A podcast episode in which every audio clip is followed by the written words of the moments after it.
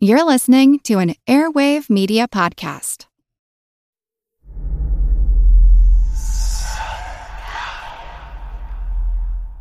Hey, y'all, spooky season is here. And if you're looking for a show to whet your appetite for a little haunted history, then I'd like to invite you to check out Southern Gothic, a chart topping history podcast that explores some of the most infamous legends, folklore, ghost stories, and hauntings of the American South. We've covered all sorts of stuff from the Bell Witch of Tennessee to the disappearance of the Confederate submarine, the H.L. Hunley. Not to mention our deep dives into the local lore of some of America's oldest and most haunted cities, like New Orleans, Charleston, and St. Augustine. So, if you're ready for a little good old fashioned Halloween storytelling with a commitment to quality historical research, then be sure to check out Southern Gothic today. It's available now on all your favorite podcast apps. In 1968, a strange sight turned up on the carnival and fair circuit. A man named Frank Hansen toured with a special trailer containing a block of ice, within which appeared to be a six foot tall hairy humanoid. This exhibit might have disappeared into the dustbin of history had it not been for the work of cryptozoologists Ivan Sanderson and Bernard Heuvelmans, who both wrote scholarly articles purporting the creature to be a real animal or perhaps humanoid. With this endorsement, the question of whether this exhibit, now known as the Minnesota Iceman, was a real creature or just a carnival hoax, became a part of cryptozoological debates for decades. It's actually quite unlike anything we've ever seen before. A giant, hairy creature, part ape, part man. In Loch Ness, a 24 mile long bottomless lake in the highlands of Scotland. It's a creature known as the Loch Ness Monster.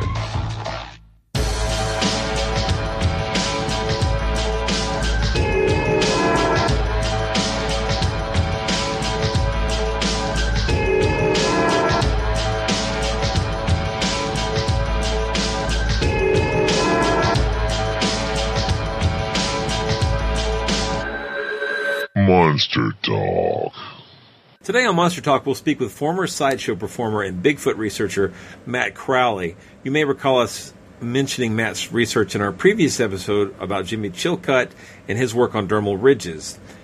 This interview runs a little longer than most, so we'll get into it very quickly. But first, a little Monster Talk. Today we're going to talk with uh, Matt Crowley. I, I, I always want to call him Matt the Tube because uh, he used to work with the Jim Rose Circus, and I guess he could talk to us about that. But he specialized in um, making something really disgusting called bile beer, and um, Fire. yeah, well, I'm sure he'll. We should we should also just sort of uh, I think uh, we should make sure that w- we mention his uh, work on the uh, dermatoglyphics as well. That's right. We've actually talked about his work before in our episode where we talked about dermatoglyphics, uh, and specifically where we interviewed uh, Jimmy Chilcutt. And we learned how to pronounce the word. That's right. And we also learned that um, Matt had done a very thorough job of explaining how artifacts of the um, casting process can produce something that looks very much like dermal ridges. I think I think he did a very good job, uh, and that's all on his website, uh, which is called Orgone Research. We'll put the link in the uh, in the show notes. Scooby Doo, in their first season, did an episode where the gang tries to investigate a case where um, there's an Iceman. Uh, he's basically a, a caveman in, in a block of ice, and uh, was this the, the original series? yeah, the original of the- series, which was uh, really pretty much contemporaneous with the Iceman case. Uh, it would have been just a little bit after. Yeah. So, What did they conclude? well, it turned out that it was a guy in a What, what, costume. what do those meddling kids yeah. it was a good episode. Because uh, at one point, I believe Scooby's wearing the costume of the cave. Oh, that wacky canine. Yeah. The original Skeptic cartoon. Um, they always dug in, you know. And what? Are there others? Um, SpongeBob SquarePants is fairly. Maybe some South Park. Yeah. I guess South Park is actually pretty skeptical. and Lisa from The Simpsons. oh, Lisa from The Simpsons, absolutely. But yeah, I was going to say Yeah. the South Park episode on um, cold reading. John with Ed- John Edward. Right. John Edward uh, was very good. So, I will Biggest- uh, until Scrappy Doo showed up. Uh, everything was fine. So Did you say scrappy douche? I should have. I, I believe you did. yeah, he he. Yeah, don't get me started. Monster Dog. so today we're going to talk to you about the Minnesota Iceman. I can dig it. Before we do, do you want to give us? No one else I gonna do you want to give us a little background on the Minnesota Iceman and how you found out about it and got interested in it? Uh, when I was a kid, uh, my mother was very interested in uh, anomalies and curiosities, uh, fringe science, if you will. Uh, back in the late 60s, um, there were magazines like Fate, of course, and also men's magazines like Saga and Argosy. And she actually had a stack of um, Argosy and Saga magazines that I would look through as a kid. I was too young to sort of go for the cheesecake, but I would see these articles on things like um, you know Bigfoot or um, uh, UFOs or a lot of adventure type stuff. But that's why she had these magazines, and so I, I remembered encountering the Minnesota Iceman story as a child, and I would have been about oh, maybe nine or ten. And um, I also became interested in Bigfoot um, when I was about nine or ten. I saw a movie with my mother and my brother about Bigfoot. Um, and then I was given John Green's On the Track of the Sasquatch when I was nine. So I was I was very interested in uh, Bigfoot as um, as a child, and um, watched these TV shows on the subject in the early 70s. Was very interested, and you, there was you couldn't really get any other information on the subject besides the occasional TV show or or these. I, there, I had all three of John Green's early books. And then by the time I got to high school in 76, uh, I got kind of angry that Bigfoot hadn't been discovered. And I, I really put the subject aside until about the year 2000. And I saw a story on the internet regarding the Skookum cast. I thought, wow, it's pretty interesting. And I, it, it finally dawned on me that um, there was all this information about Bigfoot in general on the internet. And in about 2000, I think three, I saw a presentation that Loren Coleman gave uh, here in Seattle, put on by the Seattle Museum of the Mysteries. And um, I was listening to his presentation, and he started talking about things like, oh, well, the history of the Yeti and the Shipton tracks. And I thought, oh, yeah, that's pretty interesting. I kind of remember that. And then he talked about the the tracks found in Northern California in '58. And I thought, oh, yeah, that's right. Yeah, I kind of remember that. And you know, of course, he talked about the Patterson film. And then he started talking about the Minnesota Iceman, and I thought, oh my God. and my reaction to to that was based on the fact that I'd been a sideshow performer from 1991 until 1994. And so in the meantime, even though I had totally forgotten about the Minnesota Iceman, um, I'd had this sideshow background, and that totally colored uh, my perception of what the Minnesota Iceman was all about. Because it seemed more real and authentic now. No. oh no! Oh no! yes, uh, very. That's right. Well, um, what uh, what I'm assuming to do because I'm on the hot seat is to illustrate why someone with a sideshow background would be so intrinsically skeptical of an exhibit like the Minnesota Iceman. Yeah, and, and let me just throw this out there. It, the spoiler alert, because this Right. is the same sort of thing that happens with pro wrestling. If you don't want to know the truth, don't listen. Go, That's go right. ahead, Matt. Plug, That's your, right. plug your ears now. All right, Matt, let us have it. Well, uh, well, first of all, um, I should explain for those who don't know what I did as a sideshow performer. Um, this the the history of sideshow was such that uh, by the time I started in 1991, it was in severe decline. Um, it uh, it was superseded by television and movies, and um, as far as traveling carnivals and uh, circuses went, uh, it was had been displaced by things like rides um, quite a bit. So sideshow as an as an American art form had really declined. I mean, it was basically almost gone by 91. And so I just happened to meet up with a bunch of guys in Seattle who were doing these things on their own. And so by kind of by word of mouth, we learned about each other and we linked up with this gentleman, Jim Rose, who had been busking down in Venice Beach. You know, he'd been doing uh, lying on a bed of nails and whatnot as a, as a busker. And Jim Rose's great talent was promotion. Um, I would really put him up there with a guy like P.T. Barnum, and I say that in all seriousness. As far as promotion goes, I mean, he really had just absolute uh, genius as far as being able to promote these kind of things. And so Jim Rose and uh, the four original performers, myself included, uh, started playing locally here in Seattle, and um, then we went. Uh, we got the the, the Perry Farrell of uh, Lollapalooza fame uh, heard about us and invited us to come on Lollapalooza.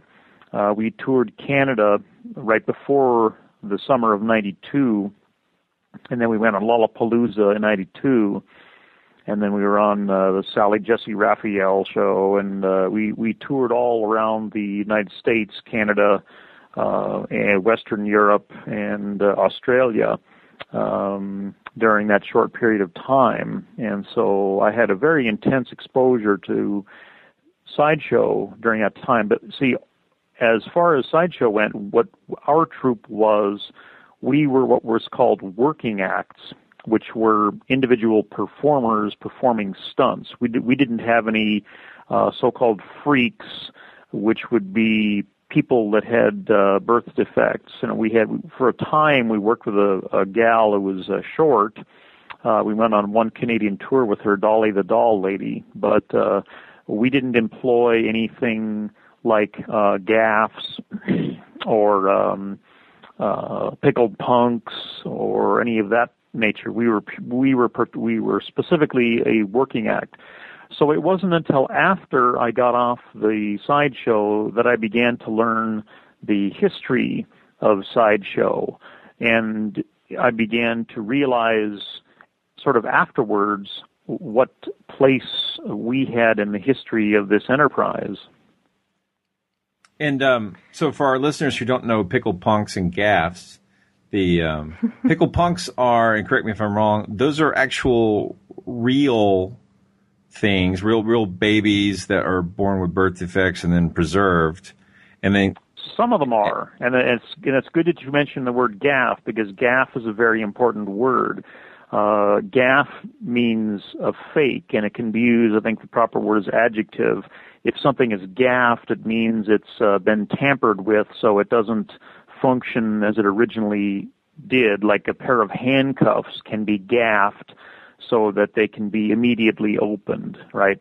Or in terms of uh, um, a noun, a gaff is a fake exhibit. And in general, as far as a sideshow term of gaff, it means a solid three dimensional artifact that's on display that is a fake of some kind. It is a fabricated illusion of some kind. Now, when you mention pickled punks, there was a time in history when people, showmen, were able to obtain um, the recently deceased bodies of um, uh, neonates that didn't survive, and often these were uh, deformed, severely deformed neonates. They were um, or um, severe bone uh, disorders and whatnot, and they were just were stillborn. And so they were very small, and they would be preserved, I presume, in formaldehyde.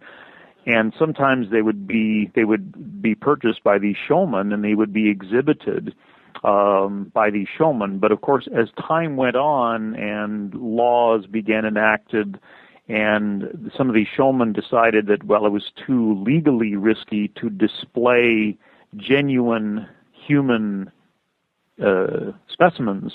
They resorted to creating gaffs, uh, which were fabricated illusions. And those have a special name, and those were called pickled punks or bouncers. Well, Matt, Matt, I was just going to throw in there that, that one of the things that makes the the sideshow uh, and the carnival so interesting, and certainly in regard to like things like the Iceman, is that um, is that there's there's this um, this blending of the real and the gaffed. Uh, it's it's you know sometimes you'll see something that that you know couldn't couldn't really doesn't seem like it could be real, but in fact it is real. It may be you know a a, a, a cow with you know an extra leg or something. Uh, so and then then you have things that um, couldn't be real, and in fact they're not real. So I think that that tends to add a, an authenticity to it. Yes, you're absolutely right. In fact. If you look at the history of uh, sideshow, you'll often see things just like that. For instance, um, even here in Seattle, I saw a small circus a couple of years ago that had a um, a snake exhibit and or a reptile exhibit. And those were very common years ago, um, because of course out in the boonies you would never see um, an exotic tropical snake and they, of course, before television became common, you'd never see such a, a thing in your life. And so that was, a, you know, a display of a wild animal from some exotic place was a mainstay of uh, the sideshows uh, for uh, before the oh I don't know the 1950s or 40s, and they often you're absolutely right they would often mix uh, real specimens with uh, fake specimens. Uh, there's a uh, there's a local tie-in down in the Pacific Northwest, which I'm I'm very proud of as a member of the as a, as a resident of the Pacific Northwest, down in um, Long Beach, Washington. There's a place called Marsh's Free Museum, and uh, it's absolutely chock full, literally to the ceiling, with uh, swag.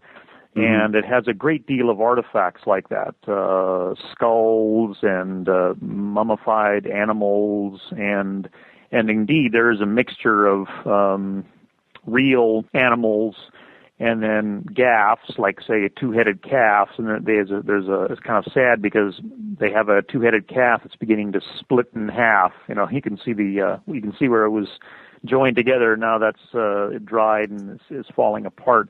But the real piece de resistance of Marsh's Free Museum is a is a gaff called um, the uh, Jake the Alligator Man and it's they built a special glass case, and it's a uh, it's a half man, half alligator. It's quite uh, it's quite the pride of the Pacific Northwest.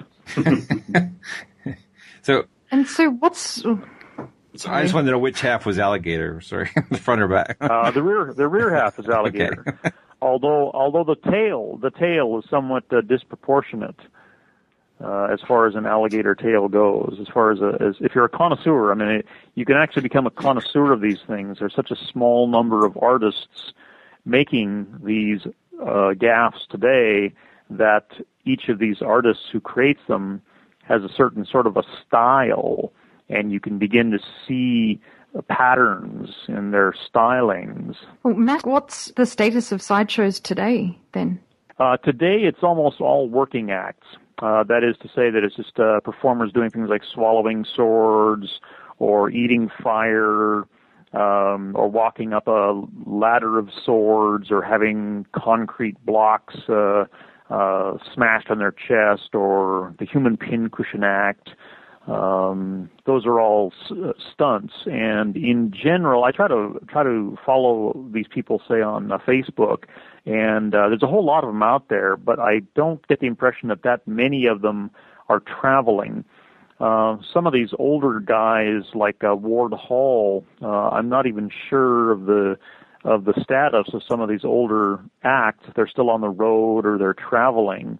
Uh, so a lot of it today is younger people, but who don't seem to travel uh, too much. I caught um, one of my fellow performers, Tim Cridland, was with a group called the Hellzapoppin sideshow. They tra- they successfully traveled across the United States. I caught them. I caught their act in Seattle here, and it was quite good. But it's and it is it has significantly declined since its heyday of about the 19 or oh, maybe the 1930s so does this mean that gaff art and uh, sideshow uh, things like that are just not popular today, or people don't believe in them anymore? I I'm not sure. I think that um, well, first of all, there's not many there's not many artists out there making the gaffs, and the the weird thing is that since since the explosive growth of the internet, a lot of the artists who are making sideshow gaffs are are doing things like selling them on eBay to private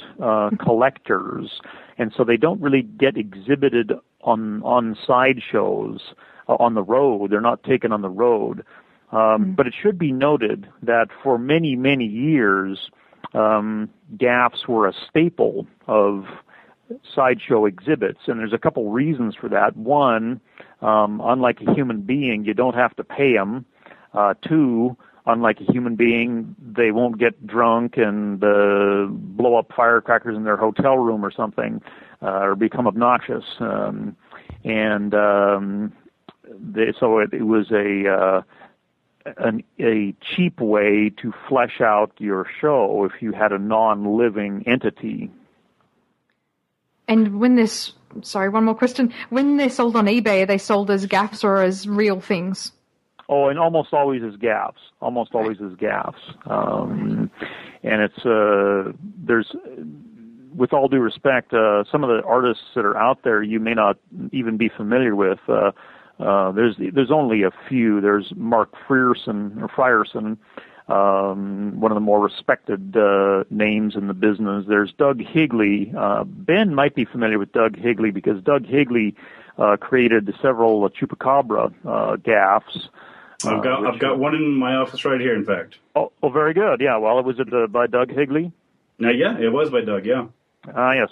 And uh, there's a guy out of Portland who who's probably my favorite artist, a guy named William Bivens. Um, he has created some replicas of the Jake the Alligator Man and a couple of other gaffs, and his his work is really quite spectacular. I think he's an up and coming artist in the world of um, the the rarefied world of uh, gaff making. Um, he produced a lamp created out of a, uh, I believe, a human uh, a vertebral column, um, and he used a lampshade that looked like human skin. It wasn't real human skin. I think it was latex, but it was a superbly produced um, exhibit, and it appeared in Bizarre magazine, and that was sold privately.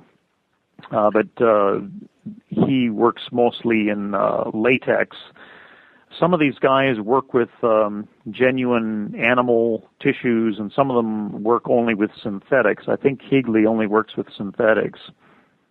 Yeah, he's got uh, the one that I've got is uh, it's it's fascinating. It's it's created with wire, and then he sort of builds around it, and uh, and it's got resins and stuff, and then he paints it. It's it's pretty pretty cool. But so I, I am seeing how you know, how you know the, the gaffs um, obviously are an integral part of of uh, a lot of the um, a lot of the sideshows because as you said you know you don't have to feed them they don't they don't cause trouble. They don't demand raises. Right. Uh, but uh, but so, so, put put uh, if you would put the Minnesota Iceman in context of the sideshow tradition. Oh, that's a wonderful thing because it's a it's a to me it's one of the the greatest of all time. I mean, in my opinion, it's up there with the Cardiff Giant, if not even superior to the Cardiff Giant for for a couple of reasons. Okay, and the first thing that should be noted is that um, the Minnesota Iceman actually appeared on the scene before Patterson's film.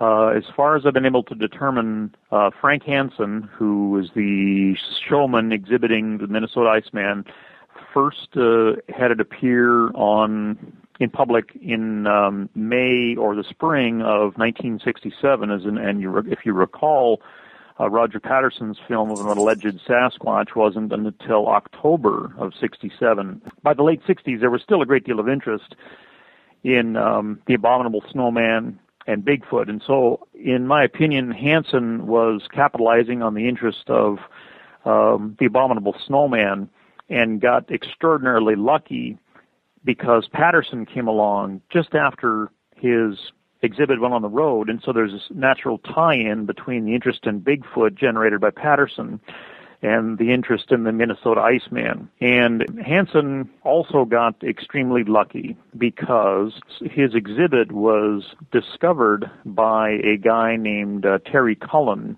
And Terry Cullen advised two um, genuine scientists, uh, believe they're both zoologists, uh, Ivan Sanderson and Bernard Heuvelmans, who were also considered cryptozoologists. And he advised these guys, "Oh well, there's this there's this exhibit," and see Cullen took it seriously that well, this isn't this isn't a sideshow exhibit, this is a real animal, okay, and so the story, the plot thickens in 1968 because uh, Sanderson and Heuvelmans travel to Frank Hansen's residence, which was a Rollingstone, Minnesota, in December of, uh, I believe, 68, and physically examine the exhibit. Now, Hansen would not let uh, the exhibit be thawed out. The exhibit was of a six foot long, approximate uh, hominoidal or hairy ape man type exhibit in a huge block of ice inside of a specially constructed refrigerator um, that was lying flat and it was covered by uh, a thick pane of glass so you could look down into it. But not only was it, well, not only was there glass covering it, but the the specimen was covered by several inches of ice. So Sanderson and Heuvelmans spend a whole bunch of time examining this thing, basically looking at it and photographing it and making the making anatomical drawings as best as they could, looking through inches of ice. And amazingly enough, they both come out and say, "Oh, this thing is real. This is a real animal." And furthermore, they even both of them, Sanderson and Heuvelmans, each published essays in which they declared publicly and with their own scientific um, backing on the line that this is a, these are real animals. In fact, Heuvelmans even uh, gave it uh, Linnaean nomenclature. He called it uh, Homo pongoides. What were they thinking? I mean, surely they must have recognized that. I mean, did did they were they really incapable of recognizing that that, that a gap? I mean, I what from from your understanding, what what what the hell were they thinking? That's that's a that's one of the sixty-four dollar questions. And if you want a deeper, a slightly deeper answer, in my opinion, what you have is sort of a clash of cultures. And in my opinion, what's really going on is that by the late 1960s, sideshow had been in decline, so that uh, it was becoming more and more esoteric um, and when you get two individuals like Sanderson and Heuvelmans who are unfamiliar with the history and tradition of sideshow, they don't take this exhibit in its context. And here's the great tip off for me. Okay, everybody talks about the quote, the Minnesota Iceman. Well, the fact is that when Hansen first started exhibiting um, this this uh, exhibit, he called it the Siberskoye creature. Well, that's your great tip off right there. There is no place called Siberskoye, right? It's kind of like if I if I had started telling you a joke saying uh, a man and a horse walk into a bar, right? That's a tip off that I'm telling you a joke, right?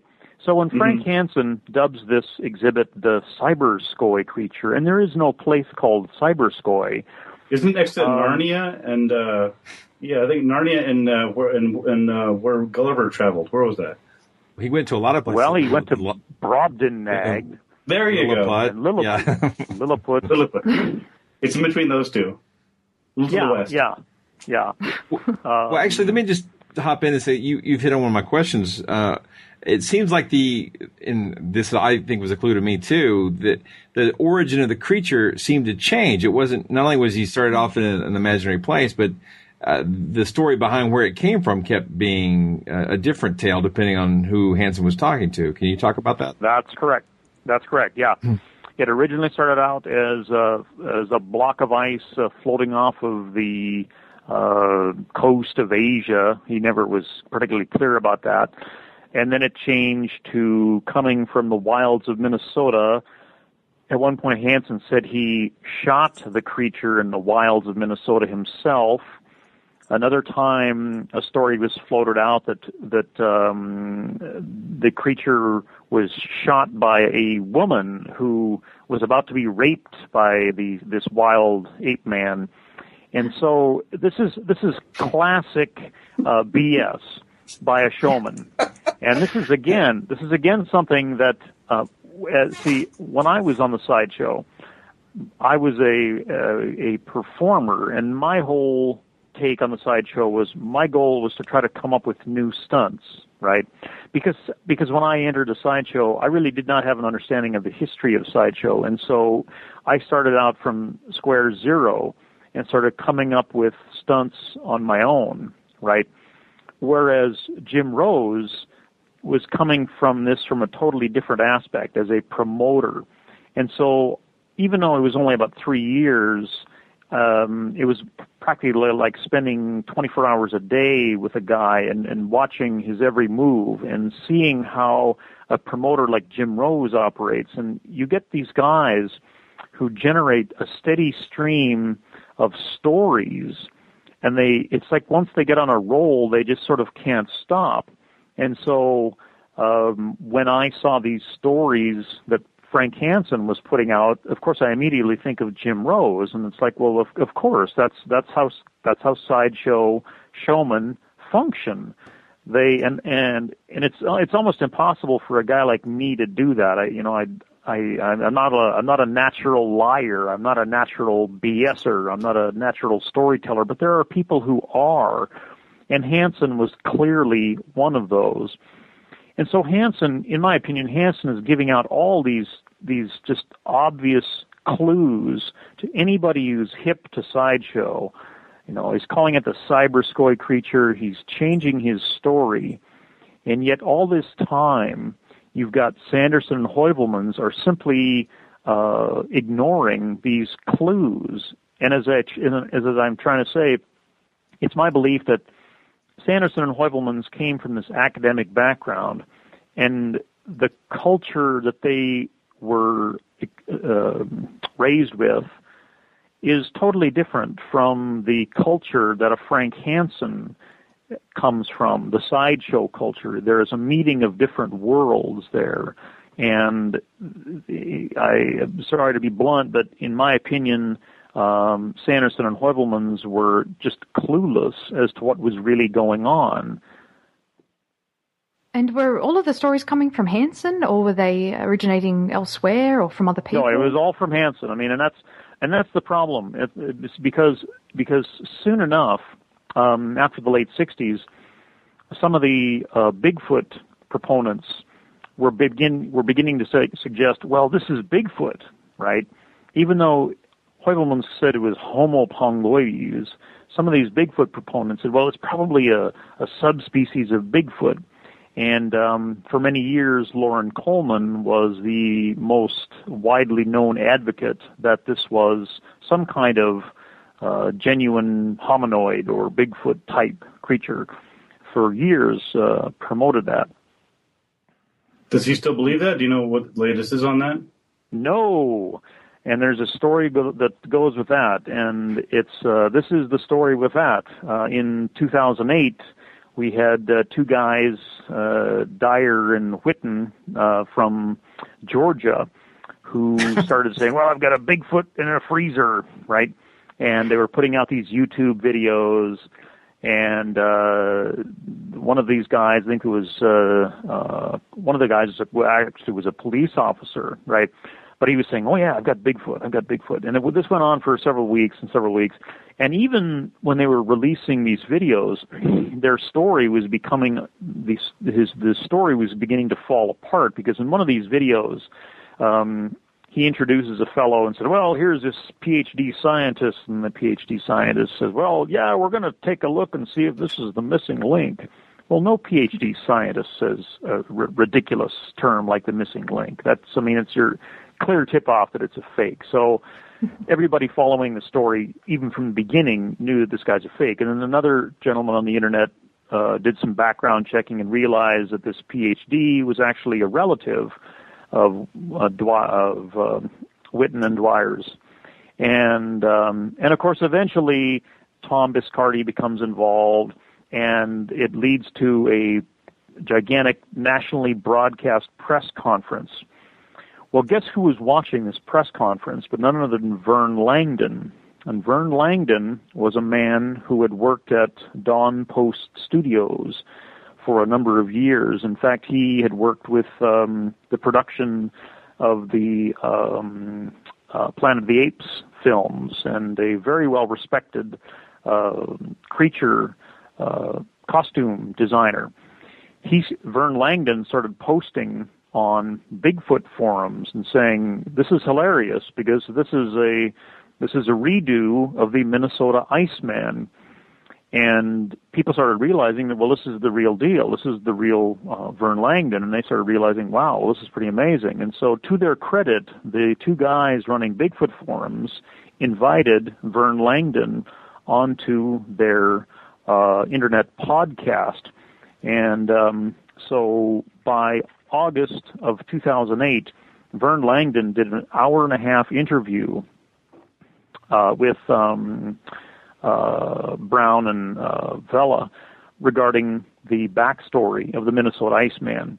And at that point, it's it was just, in my opinion, Langdon just killed the legend dead because what he did is he explained the timeline that Frank Hansen had approached uh, Don Post Studios as early as I think 1966 and said, "Well, I want this. I want this gaff, right? I'm, I'm going to start exhibiting a um, a gaff for my um, for my touring exhibit, and I want you guys to build it." And according to Langdon, Langdon really didn't want to have anything to do with Hansen because Langdon was on a professional level that was far above the kind of sleazy level that Hansen was on. And they said, "Well, we're not going to do it. We're going to refer you to another man named Howard Ball." And um, that appears to be the solution to the mystery of the Iceman. That it was a uh, it was fabricated by a gentleman named Howard Ball. There appears to be a little bit of a discrepancy in the accounts that I've got. One, Langdon says it was created out of quote hot melt, which is a vinyl, and others, uh, relatives of Ball's, said, well, it was created out of uh, rubber. According to Langdon, uh, latex rubber is in, is unstable in water, and I don't know enough about the polymers and whatnot to give you an answer what it ultimately was, but it was a a um, rubbery polymer um, that was fabricated by Howard Ball and then quote ventilated, which the hairs were added by a different artist, and so it, be, it the story becomes essentially untenable as a real animal because it it pushes the timeline back so far before 67 um, and and then there was a blog entry on Cryptomundo um, in September by Loren Coleman in which he saw the light and said, "Well, I can no longer support the Minnesota Iceman. Coleman gives no mention to Vern Langdon's interview, but uh, skeptics for many years were poking holes at the notion that the Minnesota Iceman was a, a real deal. And uh, I'd like to draw your attention to a um, an essay that was written. There was before the internet, of course, there were fanzines, and there was a fanzine written by a gentleman named Chris Fellner. Uh, his fanzine was called Freaks. It ran from 1996 to 1998.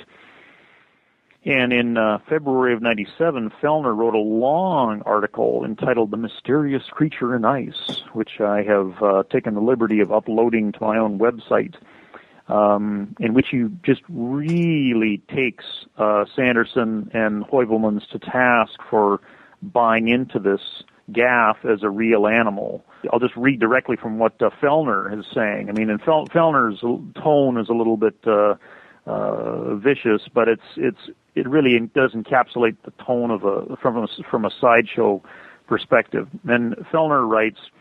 It doesn't take a genius to poke holes in Sanderson's argument for Bozo's authenticity. They called him Bozo.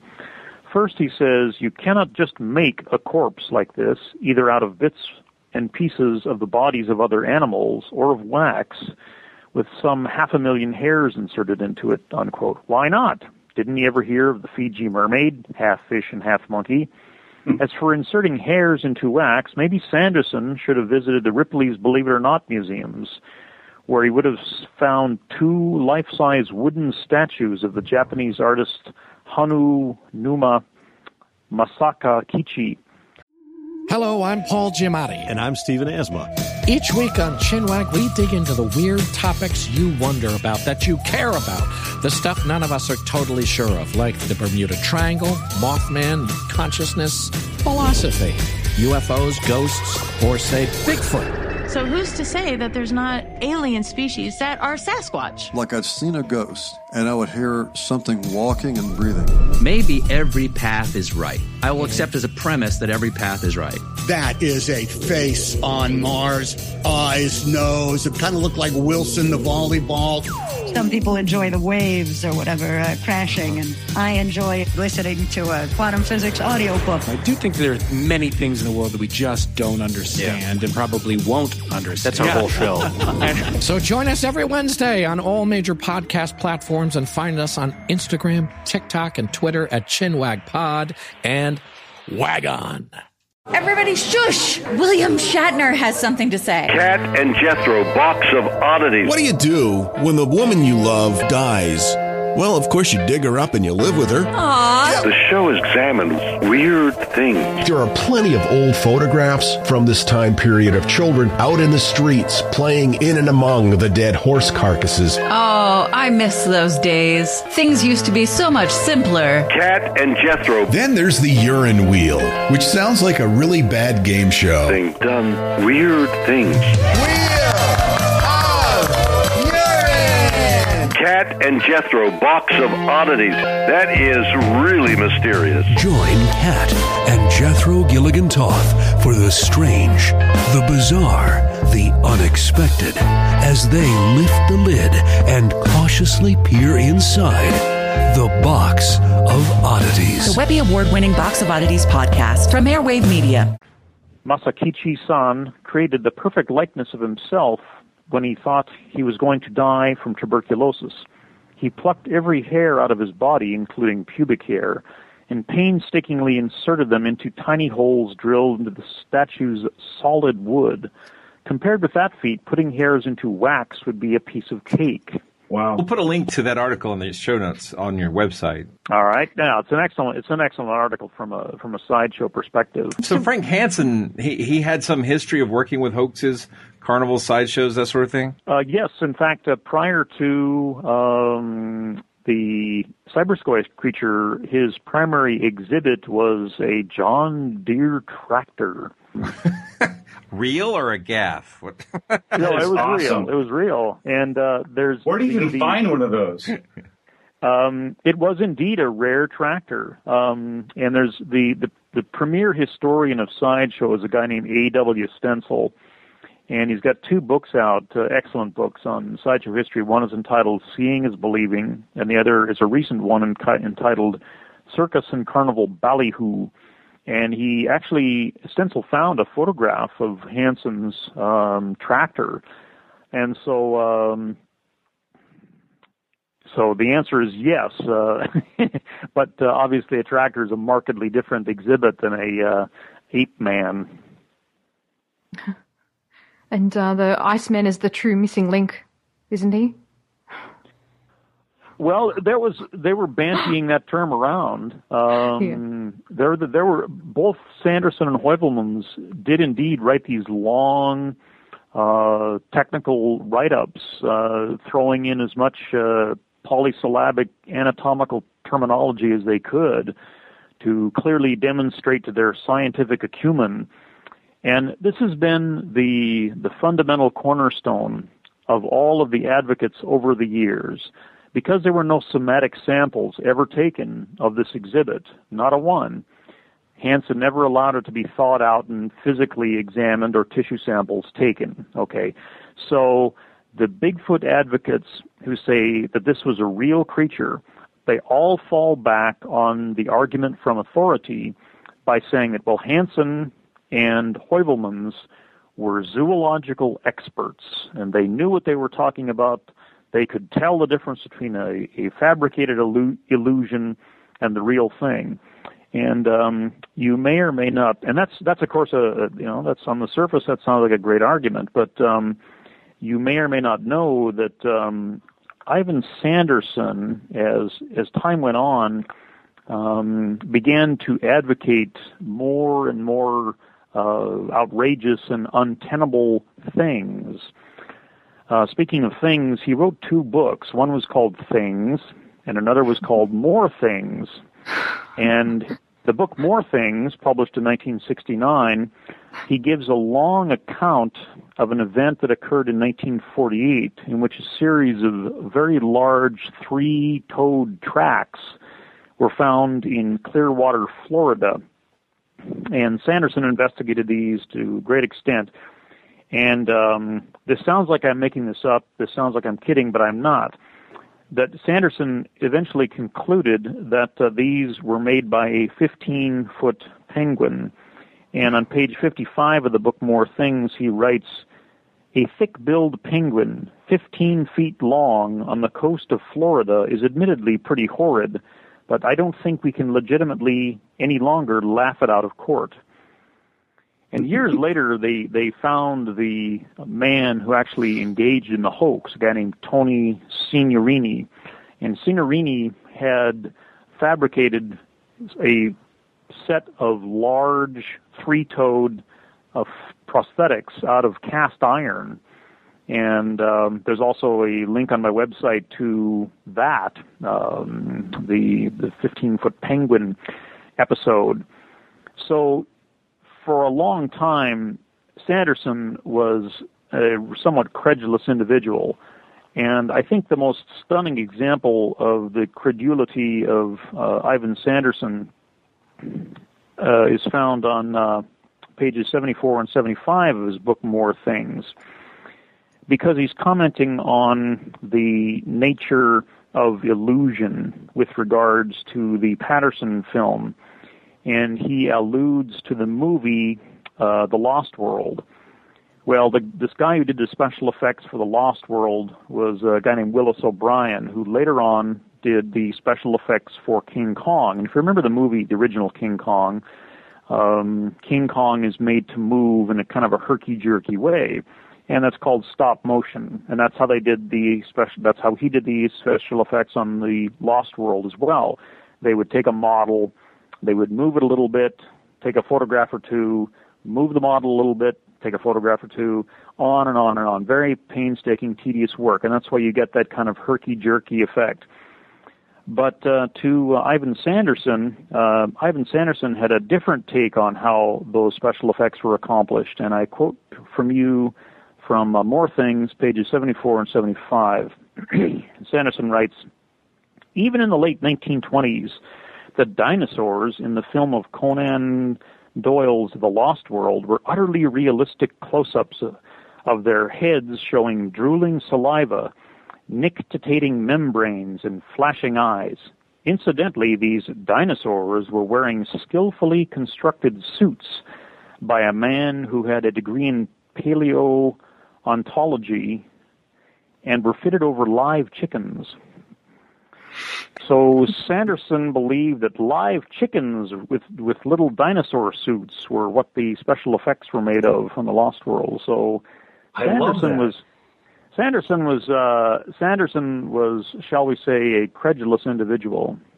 Was he known so to be a cryptozoologist before the Iceman appeared?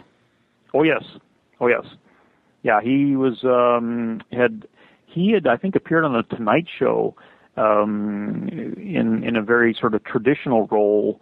But as time went on, he gravitated to the more and more unusual. But even today, Ivan Sanderson is held up to be this uh, founding cryptozoologist, and, and his advocacy of 15 foot penguins and uh, chickens and dinosaur suits is conveniently written out of the history of this eminent cryptozoologist.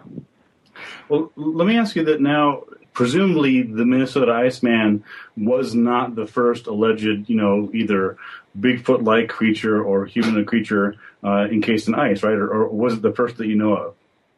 Uh, yes, it was. There was a there was a um, a frozen uh, exhibit, and Vern Langdon went into this extensively in his um, uh, podcast interview there was a whale called Little Irvy, which was a real whale, uh, and it really was encased in a block of ice. And it had been uh, exhibited prior to Hansen, and so there are some who speculate that Hansen saw the success of Little Irvy and decided to uh, to emulate it. And I will say I will say this: there, there's an important follow up that should be noted. Um, there are a lot of people, a lot of these advocates who still believe in the reality of the Minnesota Iceman who say, "Well, I saw this thing and it's real," and then they'll give various descriptions of it. And I have suspected this for a long time, and I finally got proof in Stencell's books that as, as of course um, you often see in the entertainment business, as soon as something is successful, imitators come along, and that's what happened with the Minnesota Iceman. As soon as Hansen um, came out with the Cyber Siberskoye creature, the Minnesota Iceman, other uh, showmen began to copy his exhibit, and so I believe that Hansen's uh, Iceman was the first of its kind. Uh, but there were certainly imitators that came after it. And so you have to take anybody who says, "Oh, I saw the Minnesota Iceman," and yada yada yada. Well, did you see Frank Hansen's, or did you see one of the imitators? Which one did you see? Right. Right. In, in fact, uh, just a quick follow up. Well, I, I actually saw a uh, in, an updated version of the Minnesota Iceman uh, two or three years ago at a state fair, uh, and it was um, it was you know it was very similar to you know the descriptions and, and the drawings that you see, and it was presumably this sort of humanoid form, and uh, the, the the banners outside of the exhibit had this you know told this story of this Arctic explorer who, who had brought back this this mysterious being encased in ice, and for mere buck fifty or whatever it was, you could go in and see it. So it's uh, they're they're still touring in some versions. Oh yeah, yeah, yeah. Well, um, to get to get into a uh, a, a deeper philosophical or artistic uh, level about the Minnesota Iceman, it's been my experience. If you look at gaffs as art, right? If you look at them as sculpture, as fantasy sculpture, a lot of these artists have an almost irresistible impulse to incorporate some sort of um, grotesque or exaggerated or augmented feature, right? There's a fascinating book by, it's a very unusual book by a guy named Peter Dance entitled Animal Fakes and Frauds. And it details how far in, back in history gaffs go. And one of the earliest were mermaids. And in uh, Dance's book, he alludes to mermaid exhibits that go back to like 1775.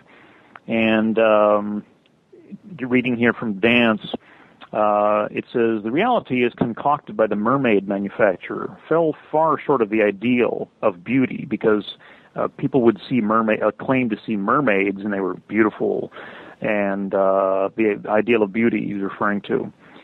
It is as if they knew that they could not produce anything even remotely as satisfying as the legendary mermaid and abandoned the attempt in favor of a grotesque parody of it. To achieve the parody, they had to resort to pastiche, as we shall now see. And so you see that even from the very earliest days, the gaffs produced by these artists often ran to the grotesque, or at least they would incorporate a grotesque element. Um, for instance, uh, this gentleman that I'm quite, uh, the artist that I'm quite fond of, William Bivens, uh, you know, often will have the, these mouths open to reveal a, a mouth full of uh, frightening teeth, right? Um, or in Higley's case, uh, the shocking color of the skin. Uh, Higley's gaffs often run to the yellow and orange as far as skin color. I mean, so they these artists often incorporate these particular augmentations. And in the Minnesota Iceman, um, you you see this in the feet and the hands. And the British primatologist John Napier wrote a book entitled Bigfoot: The Yeti and Sasquatch in Myth and Reality, and he has an excellent account of the whole Minnesota Iceman. If you want an impartial account, that's an excellent uh, version. And he alludes to this, and I love this word he uses. He uses the word spatulate, right? The hands were spatulate. And if you look at the photographs and the, the anatomical drawings, uh, ball obviously um, that was his signature. He he made the hands and the feet almost cartoonishly big. It's like it's like Beavis and Butthead. You know, they have cartoonishly big heads. And um, according to um, uh, Vern Langdon, when Hansen approached Langdon, uh, Langdon, excuse me, Hansen had a drawing with him. He says, "Well, I want you to produce this." So the idea probably originated with Hansen, and so it's it's an I, I would say that in from an artistic perspective, it's almost an irresistible urge on the part of these uh, artists to to augment something, to make it cartoonishly uh, ridiculous, if you will. And uh, you know, so if you look at the the hands alone should tell you that this is a you know it's a ridiculous, non-human, non-biological entity. Okay, so so there's a really strange. I mean, okay, it's strange enough that there's supposedly a frozen prehistoric man, but there's an uh, there's another aspect to this case that's always puzzled me, and that's at some point Hansen, for some reason, whether he was feeling too much pressure or heat because of the publicity or what, I don't know. He kind of disappears for a while and then comes back with what he calls a new Iceman. Right. In in in this new Iceman, uh, according to, or if I'm reading it right, Sanderson, uh, you know, dismisses as an obvious hoax.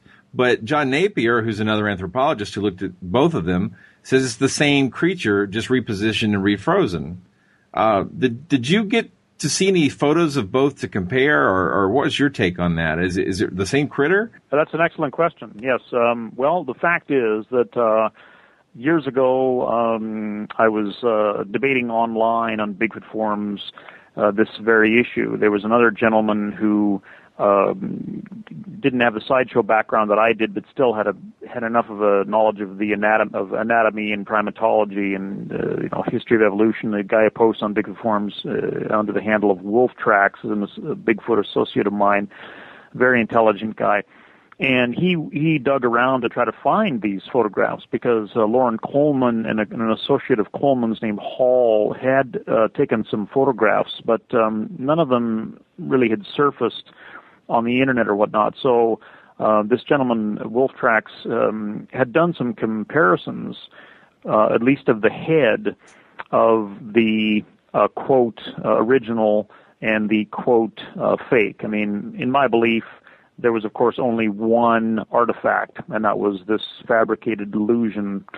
Um, and I do believe that uh, Napier's take is correct. It's my belief that there's no way that you could have kept this thing refrigerated constantly. Um, the energy requirements, the fuel required for a generator to keep this thing refrigerated constantly, literally for years, would have been impossible. And in fact, um, uh, Joe Nickell wrote a book entitled Secrets of the Sideshows, and Nickell saw this exhibit, I believe, in Canada and uh, it had melted out somewhat. And uh, Nickell uh, uh, provides a first-person account of um, touching it. Uh, it says um, it was lying in a freezer-like tank, but some of the ice had melted away, exposing part of the body. I reached in and felt it. Not surprisingly, it was rubbery, right?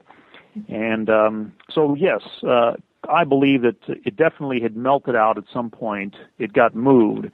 And as far as the photographs, um, the only photographs that I've ever seen are of the head, and in my opinion, there are no differences between the head of the supposed original and the head of the supposed duplicate. And the real um, the real concession I found online when Loren Coleman wrote his blog entry on Cryptomundo on um, September 10, 2008, where he says, "Oh, I give up. It's I don't believe in it anymore."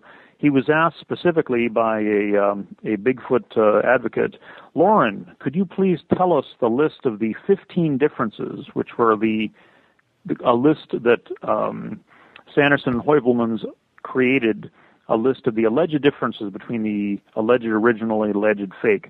I read there were differences, but not what they were. Loren Coleman responds. The list of 15 differences was formulated by Sanderson and Heuvelmans and never shared publicly or with Mark Hall and me. This was done so Sanderson and Heuvelmans could privately tell if the real body was ever shown again by Hansen, without Hansen or the secret owner knowing what these discovered differences were. The list may be hidden in the archive of Heuvelmans files held in the Zoology Museum in Switzerland. Wow. Which is of course which is of course, you know, ridiculous, but becoming dead serious here for a minute. It's kind of like you publish a it's kind of like you submitted a paper to Nature and you said, "Well, I've I've made measurements of 15 parameters uh, to a, st- a statistically significant um, difference of p less than 0.05 percent."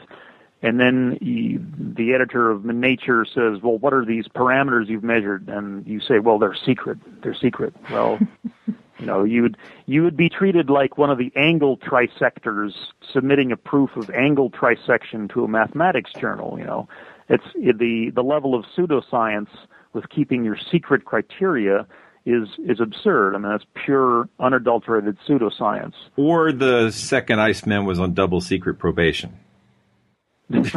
secret probation. Yeah.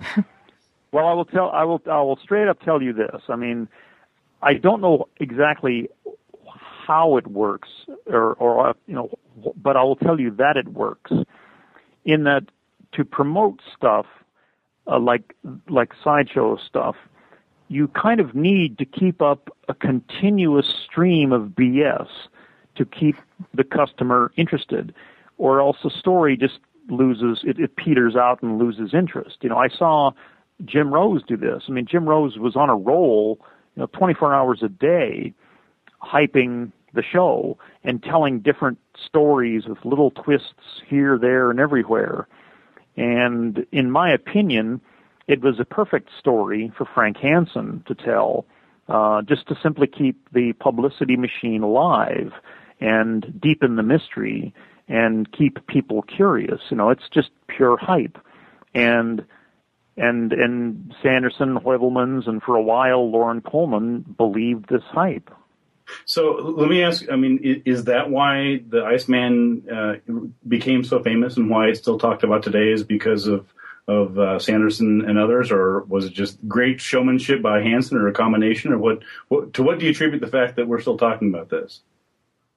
Um, well, I think we're seeing the twilight. I think that I think that 2008 was the real watershed because because Loren Coleman really was the last of the major advocates as far as within the uh, the Bigfoot world.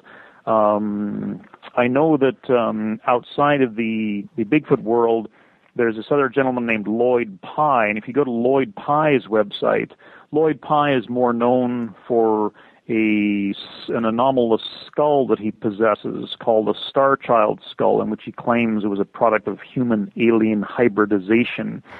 But Pye also claims to be a hominoid or hominid researcher.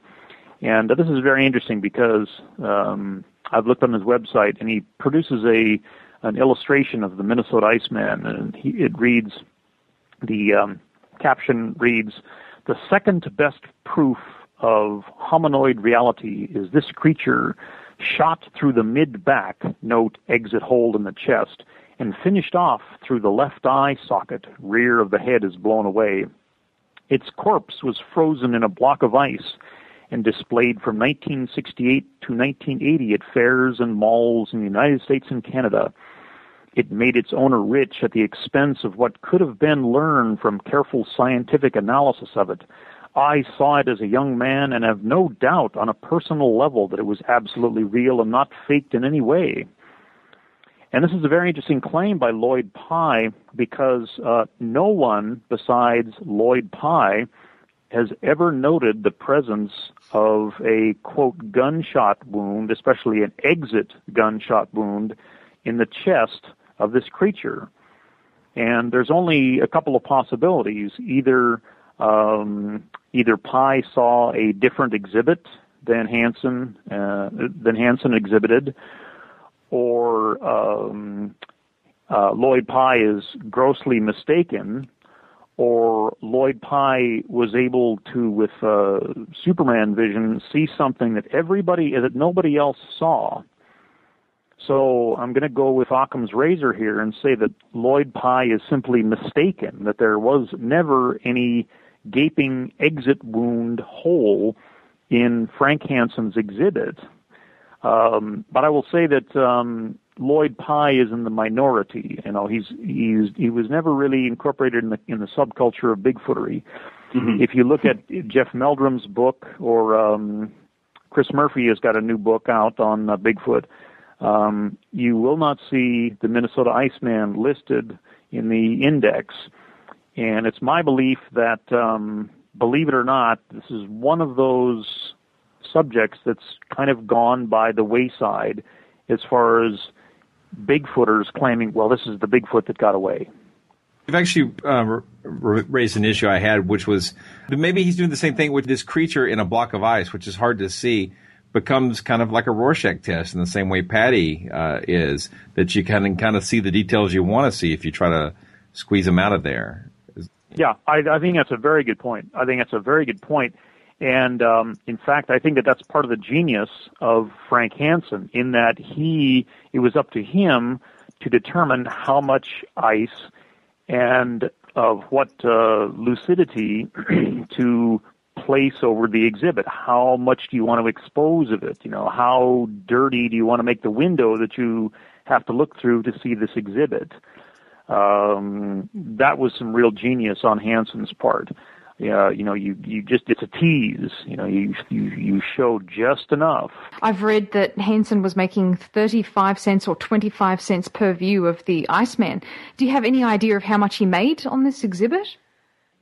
I think he made thousands and thousands of dollars. Um, according to Vern Langdon, uh, he estimated that um, the fabrication by Ball of the of the um, exhibit would have cost about five thousand dollars, and then he had to go to uh, I believe it was Union Ice to get the refrigerator custom made, right? So that would have been thousands of dollars as well. But he probably did make his uh, profits back uh, over time.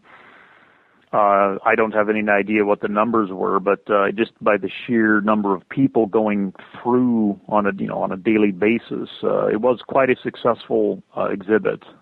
Mm-hmm ironically, uh, you know, as this this uh, Iceman, you know, is closely tied, at least from a timeline, to to Bigfoot and the Patterson Gimlin film. And um, I noticed when I was doing some research for the show that um, at least um, Patterson's brother-in-law, Al DeAtley, uh, blames the the Iceman for their loss of about hundred thousand dollars in investment. So, a competition. Yeah, yeah. The, uh, yeah, I guess the, the, something happened like in the the Rochester Post Bulletin. Uh, Hansen somewhat, I guess, kind of sideways admitted to a hoax, and it, according to uh, DeAtley, that that really killed the market for Bigfoot after they had already prepaid for you know thousands and thousands of dollars for uh, you know, uh, theater rental and advertising and other things. But there's so many weird stories uh, involved with the Patterson Gimlin, uh, and, and, you know, when you have, uh, uh people hawking a, possibly hoaxed, Bigfoot film competing with, possibly hoaxed, Iceman, it is, the truth is the last thing you'll see, I imagine. So. Yeah, that's a very good point. That's a very good point. one thing that, um, uh, my former sideshow associate Tim Cridland, who goes by the stage name Zamora, who's uh, probably the world's greatest human pincushion act today, um, and a, an excellent historian on sideshow. Um, one thing that he suggested to me, and this is an excellent point, is that you've got to realize that, um, and, and, and indeed you are correct, that Hansen at one point said, well, what this is, this is a fabricated illusion. This is a fabricated illusion, right? And uh, Tim Cridland has suggested to me that well, you've got a problem, especially when you cross a border. And there was there was uh, an incident where Hansen is trying to transport his uh, exhibit across uh, uh, national boundaries into Canada. Well, what if you are traveling with an exhibit and a genuine scientist like Heuvelmans uh, calls it Homo, the same genus as man? Well, suppose you have some overzealous customs official or local sheriff or police officer or something uh, that um, decides that well maybe we've got a just a, a hippie on our hands you know? Some this is a this is a human. This is a just a hairy human because there are hairy humans. There are people who suffer from hypertrichosis and whatnot. So what if um, for whatever reason someone at customs decides to seize the exhibit? Well Hansen therefore creates for himself an out if he publicly says well this is a fabricated illusion then he can he can use that argument at a border or with um, some sort of official who would might want to confiscate um, the thing. I think the thing that I, I find most interesting about the Minnesota Iceman story is just that it's it is at least for a while it was taken very very seriously among cryptozoologists. And and here it is you know it, you know it, to our modern you know admittedly skeptical eye it's it's a fairly self-evident hoax especially if you know anything about the, the carnival and sideshows and everything else. Um, but you know as with the 15 foot tall penguins uh, it's I think it's a very instructive case in in cryptozoology and in fact in the paranormal in general of where you know an, a actual legitimate hoax fooled the experts. Um, and and there you go. Yes, yes, it is. It's uh, it's it's taken it's taken a long, long time. Uh, it's it's something that Michael Dennett told me, which I didn't believe at first, but um, I've come to see what he told me is the truth. I, I don't think this idea was um, unique to Dennett. I think it was been known long before Dennett came around. But you know, Mike Dennett said that um, uh, evidence never goes away, but there's always somebody out there, no matter how well something is debunked. Uh, it's always going to stick around. And if you look over the UFO field, you still have guys promoting, uh, the, well, a UFO crashed in Roswell, or you still have guys promoting the MJ12 documents. And, you know, you can find examples of this everywhere. Um, I mean, the whole notion of creationism. There are creationists out there who will not deny, will, well, this earth is 6,000 years old. I mean, these are just ridiculous concepts, and yet there are people who ardently believe them. So I think guys like Lloyd Pye will forever hang on to this notion. Uh, even though it's ridiculous. And uh, Matt, we always ask our guests to name their favorite monster. So, what's your favorite monster? Oh, Sasquatch, of course. That one. Which one is that? Ah, one we always goes by many names. About. he goes by many names. Uh, Northern California, he's known as Bigfoot. To the Hoopa Indians, he's known as Oma or why you know Boss of the Woods. Or, um, but in terms of fiction, of course, um, in terms of known fiction, uh, it would of course be. Uh, Gorn, the Gorn from the uh, episode Arena. From oh yeah, yeah, yeah. That's a classic. Yeah. Yeah. Did, did, you see the MythBusters where they tried to reproduce the cannon? I did. I did. I had mixed feelings about it, like I have mixed feelings about MythBusters. Right. But uh, they didn't add the, you know, and that I I confess that I indeed made gunpowder myself when I was ten years old. Uh, back in the day, in the early '70s, you could actually buy potassium nitrate from pharmacies. you could actually buy sulfur from pharmacies, and of course, you get your uh, charcoal briquettes and um, uh, so yeah, oh yeah, I made uh, I made uh, gunpowder like Captain Kirk did back when I was ten years old. We'll edit this out. no, no, no. That's... But I never, but I never contained it. Unlike Captain Kirk, I never contained it. I just let it. And I think you know I got two eyes and ten uh, fingers and ten toes. And um, yeah, you and I have that in common. We've messed with things that probably should never have done. Right? I'm still surprised that I'm not a big piece of scar tissue. Uh, yeah. Right. Uh, well, I will. I will publicly confess that I made my last um, IED when I was 18. There you go. Right. yeah, and that is the truth. Good of you to clarify, Matt. Yeah. Okay. Thank you so much for spending some time with us talking about the Minnesota Iceman, Matt. Mm, thank you, Matt. We'll put a link to your website in our show notes. Monster Talk. You just listened to an interview with Matt Crowley about the strange story of the Minnesota Iceman. One correction the Scooby Doo episode featuring the Iceman is in season 2, titled Scooby's Night with a Frozen Fright. Monster Talk is hosted by myself, Blake Smith, Dr. Karen Stollznow, and Benjamin Radford. Monster Talk is produced with the help of Skeptic Magazine. If you like skepticism and investigating mysteries, you should be reading Skeptic Magazine and Skeptical Inquirer. Seriously. Monster Talk theme songs by Peach Stealing Monkeys. Intro music was by Robin, both used by permission. The opinions expressed on Monster Talk are not necessarily those of Skeptic Magazine or the Skeptic Society, but we're glad they help us put on the show.